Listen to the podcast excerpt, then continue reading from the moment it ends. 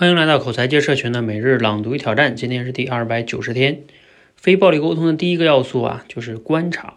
我们仔细的观察正在发生的事情，并清楚的说出观察结果。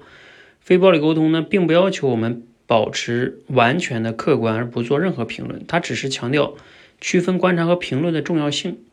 将观察和评论混为一谈，人们将倾向于听到评论，听到批评啊，甚至产生逆反心理。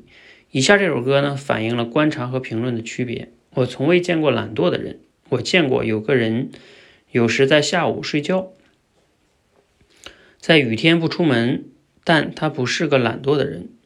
请在说我胡言乱语之前想一想，他是个懒惰的人，还是他的行为被我们称之为懒惰？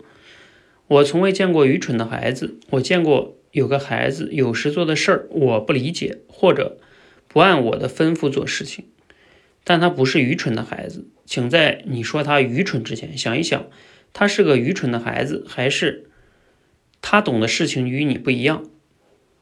我们说有的人懒惰，另一些人说他们与世无争；我们说有的人愚蠢，另一些人说他学习方法有区别。因此，我得出结论：如果不把事实和意见混为一谈，我们将不再困惑，因为你可能无所谓。我也想说。这只是我的意见。好，内容呢依然来自于《非暴力沟通》这本书哈。这首小的诗歌呢，或者像歌词哈，我是非常喜欢的。其实真的有的时候是体现出了我们一直在评判别人。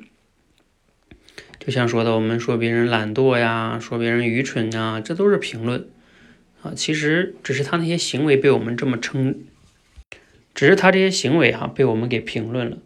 而在我们真实的生活跟家庭中，哈，往往很常见的啊，我们说孩子不负责任呀，说老公怎么怎么样啊，啊，等等等等等，全是这么评论的。而这种评论呢，就会引发这种暴力沟通，就会引起家庭的纠纷和矛盾。所以我们在表达的时候，如果能很好的区分观察和评论的话，会减少很多的这种暴力沟通。